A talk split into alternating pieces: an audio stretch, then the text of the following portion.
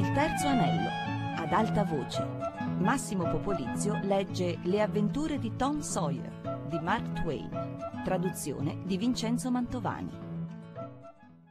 Al primo sospetto dell'alba, la domenica mattina, Huck salì a tentoni la collina e bussò lievemente all'uscio del vecchio gallese. Gli inquilini dormivano ancora, ma il loro sonno era regolato da un grilletto assai sensibile, per via dell'emozionante episodio notturno. Una voce gridò da una finestra. Chi è là? La voce atterrita di Huck rispose sommessamente. Fatemi entrare per piacere, sono Huck Finn. Ecco un nome davanti al quale questa porta non resterà mai chiusa, ragazzo. E benvenuto. Queste parole suonarono nuove all'orecchio del piccolo vagabondo ed erano le più gentili che avesse mai sentito. Per quanti sforzi facesse, non ricordava che l'ultima fosse stata mai usata nel suo caso. La porta venne aperta prontamente e Huck entrò. Gli offrirono una seggiola e il vecchio e la sua coppia di figli grandi e grossi si vestirono rapidamente. Adesso, ragazzo mio, spero proprio che tu abbia una gran fame, perché la colazione sarà pronta appena sarà spuntato il sole. E bella calda, per giunta, puoi contarci. Io e i ragazzi speravamo stanotte che tu ti fermassi qui da noi. Avevo tanta fifa di morire, disse Huck, e sono scappato via. Ho preso il largo quando le pistole hanno sparato e per cinque chilometri non mi sono mai fermato. Ora sono venuto perché volevo sapere com'è andata, eh, lo capite e sono venuto prima di giorno perché non volevo incontrare quei due diavoli, anche se erano morti. Hai proprio l'aria di aver passato una brutta notte. Ma c'è un letto qui per te quando avrai fatto colazione. No, non sono morti, ragazzo, e ci dispiace molto. Vedi, dalla tua descrizione sapevamo benissimo dove mettere le mani per beccarli, e così ci siamo avvicinati in punta di piedi fino ad arrivare a meno di cinque metri di distanza. Buio come una cantina era quel sentiero tra i sambuchi e proprio allora mi sono accorto che stavo per starnutire. Che razza di scalogna!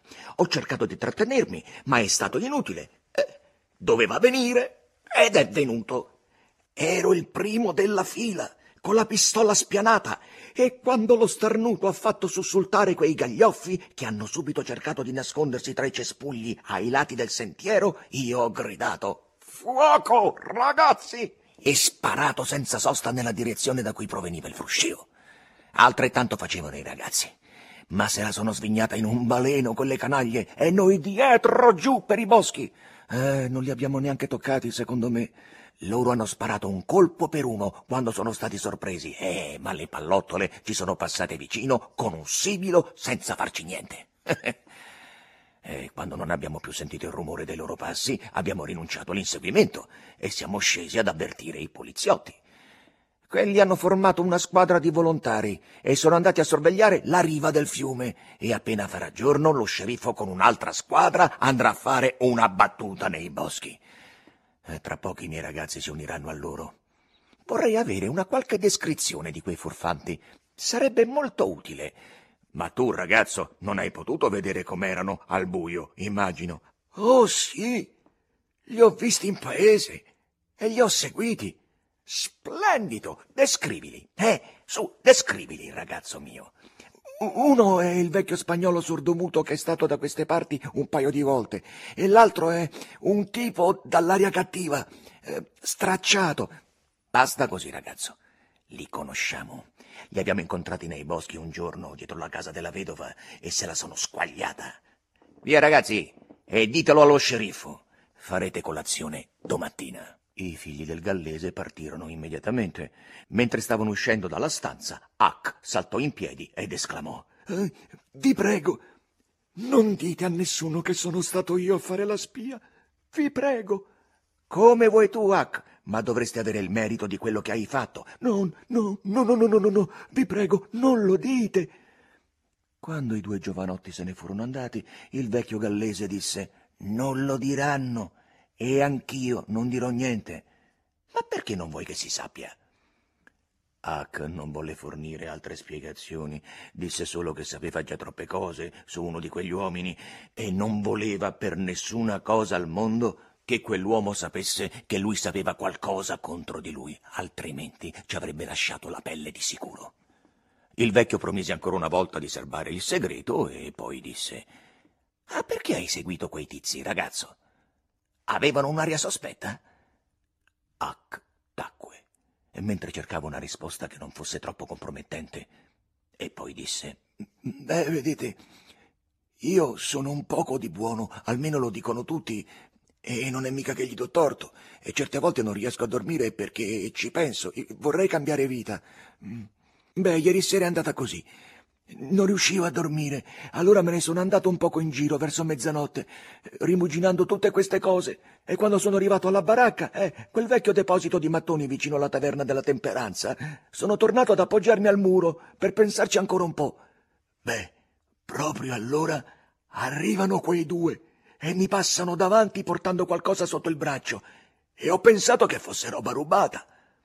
Uno fumava e l'altro voleva del fuoco e così si sono fermati proprio davanti a me e i sigari gli hanno illuminato in faccia e io vedo che quello grosso era lo spagnolo sordomuto coi baffi bianchi e con la benna sull'occhio e l'altro era un diavolaccio mal vestito e stracciato. Hai potuto vedere gli stracci alla luce dei sigari?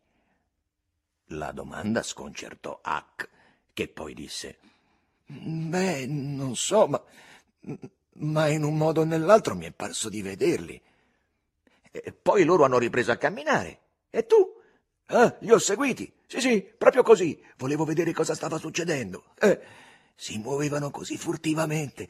Li ho pedinati fino alla scaletta della vedova e sono rimasto nascosto nelle tenebre e ho sentito lo straccione difendere la vedova e lo spagnolo giurare che le avrebbe rovinato i connotati, proprio come ho detto a voi e ai vostri due.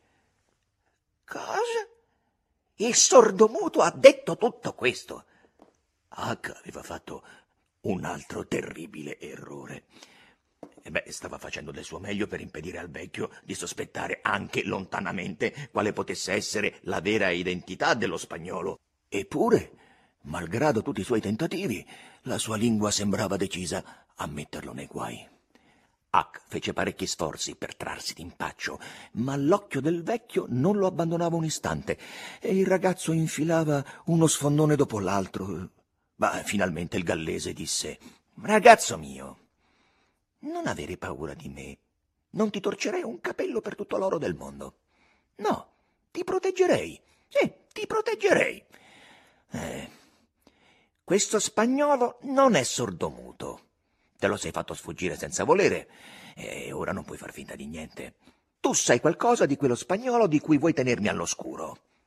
Abbi fiducia in me. Dimmi cos'è e fidati di me. Eh, non ti tradirò. Huck guardò per un momento negli occhi sinceri del vecchio, poi si sporse verso di lui e gli sussurrò all'orecchio. Non è uno spagnolo. È Joe l'indiano. Il gallese sobbalzò così violentemente che per poco non cadde dalla sedia e, e dopo un attimo disse Adesso è tutto abbastanza chiaro. Quando hai parlato dei nasi tagliati e orecchie intaccate, ho creduto che fosse un tuo svolazzo, perché i bianchi non si vendicano così. Ma un indiano? Mm, e questo è un altro paio di maniche. Il colloquio proseguì durante la colazione e in quell'occasione il vecchio disse che l'ultima cosa che aveva fatto, lui e i suoi figli, prima di andare a letto, era stato di prendere una lanterna ed esaminare i gradini e le loro adiacenze per vedere se c'erano tracce di sangue. Non ne avevano trovata neanche una, ma si erano imbattuti in un grosso fagotto di... Che cosa? Se le parole fossero state un fulmine, non avrebbero potuto guizzare con una più sbalorditiva subitaneità dalle labbra sbiancate di Huck. I suoi occhi erano spalancati adesso, il respiro sospeso, mentre aspettava la risposta. Il gallese trasalì, trasalì a sua volta, fissandolo per qualche secondo, tre, cinque, dieci. E poi rispose. Di arnesi da scasso. Huck era irritato al pensiero di essere stato un simile babbeo e di avere tradito un'eccitazione così sospetta, perché aveva abbandonato l'idea che l'involto portato via dalla taverna fosse il tesoro appena aveva sentito i discorsi vicino alla scaletta della vedova. Aveva solo pensato che non fosse il tesoro, però non aveva avuto la certezza che non lo fosse e così il cenno a un fagotto trovato da quelle parti lo aveva troppo turbato per consentirgli di mantenere il dominio di sé. Nel complesso, tuttavia, era contento del piccolo episodio, perché ora sapeva, senza ombra di dubbio, che il fagotto non era quel fagotto, e così il suo animo era sereno e straordinariamente tranquillo. In effetti, tutto adesso sembrava andare per il verso giusto. Il tesoro doveva essere ancora nel numero due. Quel giorno gli uomini sarebbero stati catturati e messi in prigione e quella notte lui e Tom avrebbero potuto impadronirsi dell'oro senza problemi e senza il timore di essere sorpresi sul più bello. Mentre stavano finendo di fare colazione, qualcuno bussò alla porta. Huck corse a nascondersi, perché non aveva nessuna voglia di essere immischiato negli ultimi avvenimenti. Il gallese introdusse parecchie signore e signori, tra i quali la vedova Douglas, e notò che alcuni gruppi di abitanti del paese stavano salendo la collina per andare a vedere la scaletta. La notizia si era dunque diffusa.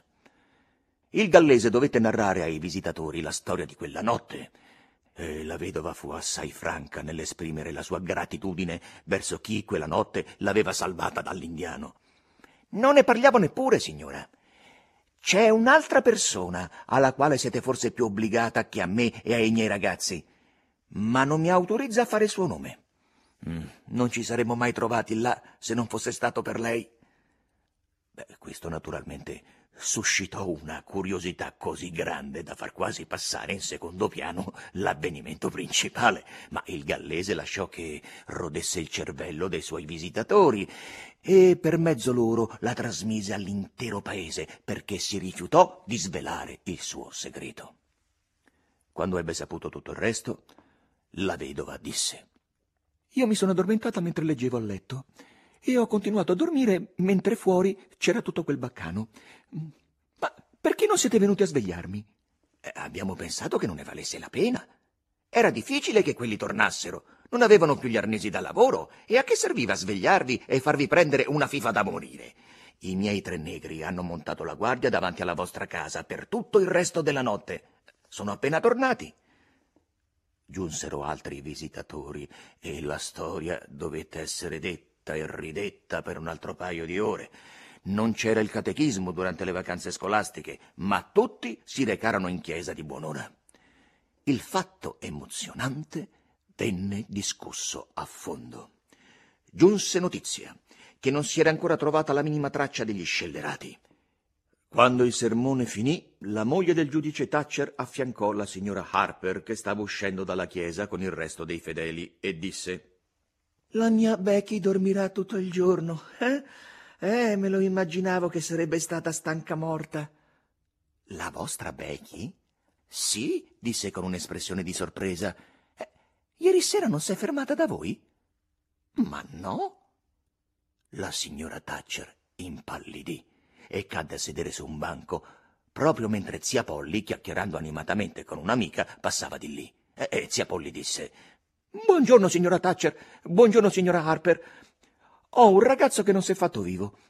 Credo che il mio Tom sia rimasto a casa vostra ieri sera, oh, da una delle due, e ora non si azzarda a venire in chiesa. Oh, dovrò fare i conti con lui. La signora Thatcher scosse debolmente la testa e diventò più pallida che mai. Non è rimasto da noi, disse la signora Harper, cominciando ad avere un'aria allarmata. Un'espressione di grande ansietà si dipinse sul viso di zia Polly. Joe Harper, hai visto il mio Tom stamattina? No, signora. E quando l'hai visto per l'ultima volta? Joe si sforzò di ricordare, ma, ma non era sicuro. La gente aveva smesso di uscire dalla chiesa, e un brusio si alzò dai fedeli e una profonda inquietudine si diffuse su ogni volto. I bambini e i loro giovani maestri furono sottoposti ad ansiosi interrogatori. Tutti dissero di non aver notato se Tom e Becky erano a bordo del battello durante il viaggio di ritorno. Era buio. Nessuno aveva pensato di controllare se mancava qualcheduno. Un giovanotto finalmente confessò il suo timore che fossero ancora nella grotta. La signora Thatcher svenne e zia Polly scoppiò in lacrime torcendosi le mani. Ah, la notizia passò di bocca in bocca, di crocchio in crocchio, di strada in strada, e in meno di cinque minuti le campane suonavano a distesa e tutto il paese era in subbuglio. l'episodio di Cardiff Hill perse di colpo tutta la sua importanza. I ladri furono dimenticati, i cavalli sellati, le barche spinte in acqua, il traghetto staccato dagli ormeggi, e prima che l'orrore avesse mezz'ora di vita, duecento uomini si stavano riversando per la strada e lungo il fiume verso la caverna. Per tutto il lungo pomeriggio il paese sembrò vuoto e morto. Molte donne andarono a trovare zia Polly e la signora Thatcher e cercarono di consolarle. Piansero insieme a loro, e questo era anche meglio delle parole. Per tutto il lungo tedio della notte il villaggio restò in attesa di novità. Ma quando finalmente spuntò l'alba, l'unica ambasciata che arrivò fu Mandate altre candele e roba da mangiare. La signora Thatcher era quasi impazzita dal dolore, e così pure zia Polly. Il giudice Thatcher inviava dalla grotta messaggi di speranza, di incoraggiamento, ma le sue parole non riuscivano a scacciare la tristezza. Il vecchio gallese rincasò verso l'alba, imbrattato di sego di candela, incrostato d'argilla e quasi morto di fatica. Trovò Huck ancora nel letto che gli era stato assegnato e in delirio per la febbre. I medici erano tutti alla caverna e allora a prendersi cura del paziente venne la vedova Douglas. Disse che avrebbe fatto del suo meglio per assisterlo perché, fosse buono, cattivo o mezzo e mezzo, era pur sempre una creatura del Signore e nessuna creatura del Signore doveva essere abbandonata a se stessa. Il gallese disse che Huck aveva dei lati buoni e la vedova disse Oh, senza dubbio, è il segno di Dio. Non se ne dimentica mai, lo mette su tutte le creature che escono dalle sue mani. Nelle prime ore del mattino, squadre di uomini esausti cominciarono a tornare in paese, ma i più forti tra i suoi abitanti proseguirono le ricerche. Tutto quello che si potesse sapere fu che si stava perlustrando la parte più lontana della caverna, che non era mai stata esplorata, che si stava frugando attentamente in ogni angolo e in ogni crepaccio, che ovunque si andasse in quel labirinto di cunicoli si vedevano delle luci passare rapidamente qua e là in lontananza, mentre le grida e i colpi di pistola diffondevano il loro cupo rimbombo in quella rete di buie gallerie. In un punto della caverna, ben lontano dal settore abitualmente visitato dai turisti, si erano scoperti i nomi Becky e Tom, tracciati col fumo di candela sulla parete rocciosa e lì vicino un pezzo di nastro sporco di sego. La signora Thatcher lo riconobbe e lo bagnò di lacrime. Era l'ultima reliquia che avrebbe mai avuto della sua bambina, disse. E nessun altro ricordo di lei avrebbe mai potuto esserle più caro, perché era stato l'ultimo a separarsi dal suo corpo ancora vivo, prima che sopraggiungesse una morte spaventosa. Qualcuno disse che ogni tanto, dentro la caverna, brillava una luce lontana, e che allora si alzava un grido di gioia e tutti gli uomini si precipitavano sotto quelle volte rimbombanti, solo per andare incontro a una tremenda delusione. Non erano i bambini, era la lampada di un soccorritore. E così passarono monotone le ore di tre giorni e tre notti terribili, e il villaggio sprofondò in una specie di torpore disperato. Nessuno aveva più voglia di far niente. La casuale scoperta appena fatta che il proprietario della taverna della temperanza teneva dei liquori nei suoi locali eh, fece poca impressione all'opinione pubblica, per straordinario che fosse l'avvenimento. In un intervallo di lucidità, Huck portò debolmente il discorso sull'argomento delle taverne e infine chiese, oscuramente temendo il peggio, se da quando lui era ammalato avevano scoperto qualcosa nella taverna della temperanza. Sì, disse la vedova. Huck balzò a sedere sul letto, con gli occhi spiritati. Cosa? Che, che cos'era? Liquori. E il locale è stato chiuso. Oh, mettiti giù, figliolo. Oh, che spavento mi hai fatto prendere. Ditemi solo una cosa, e solo una per piacere. È stato Tom Sawyer a trovarli? La vedova scoppiò in lacrime. Zitto, zitto, figliolo, stai zitto. Te l'ho già detto che non devi parlare. Tu sei molto, molto malato. Dunque non avevano trovato altro che dei liquori. Ma chissà che chiasso ci sarebbe stato se avessero trovato dell'oro. Così il tesoro era sparito per sempre. Sparito per sempre. Ma cosa aveva da piangere la vedova? Strano che non facesse altro che piangere. Questi pensieri si fecero strada oscuramente nella testa di Huck cagionandogli una stanchezza così grande da farlo cadere addormentato. La vedova allora si disse Ecco, dorme, povero disgraziato. Sei stato Tom Sawyer a trovarli. Ah, speriamo che qualcuno trovi lui. Povero Tom. Ormai non ne restano molti che abbiano ancora abbastanza fiducia o abbastanza forza per continuare le ricerche. Massimo Popolizio ha letto Le avventure di Tom Sawyer di Mark Twain, a cura di Fabiana Carobolante e Anna Antonelli, con Annalisa Gaudenzi. Il terzo anello chiocciolarai.it. Per scaricare questo programma www.radio3pod.rai.it.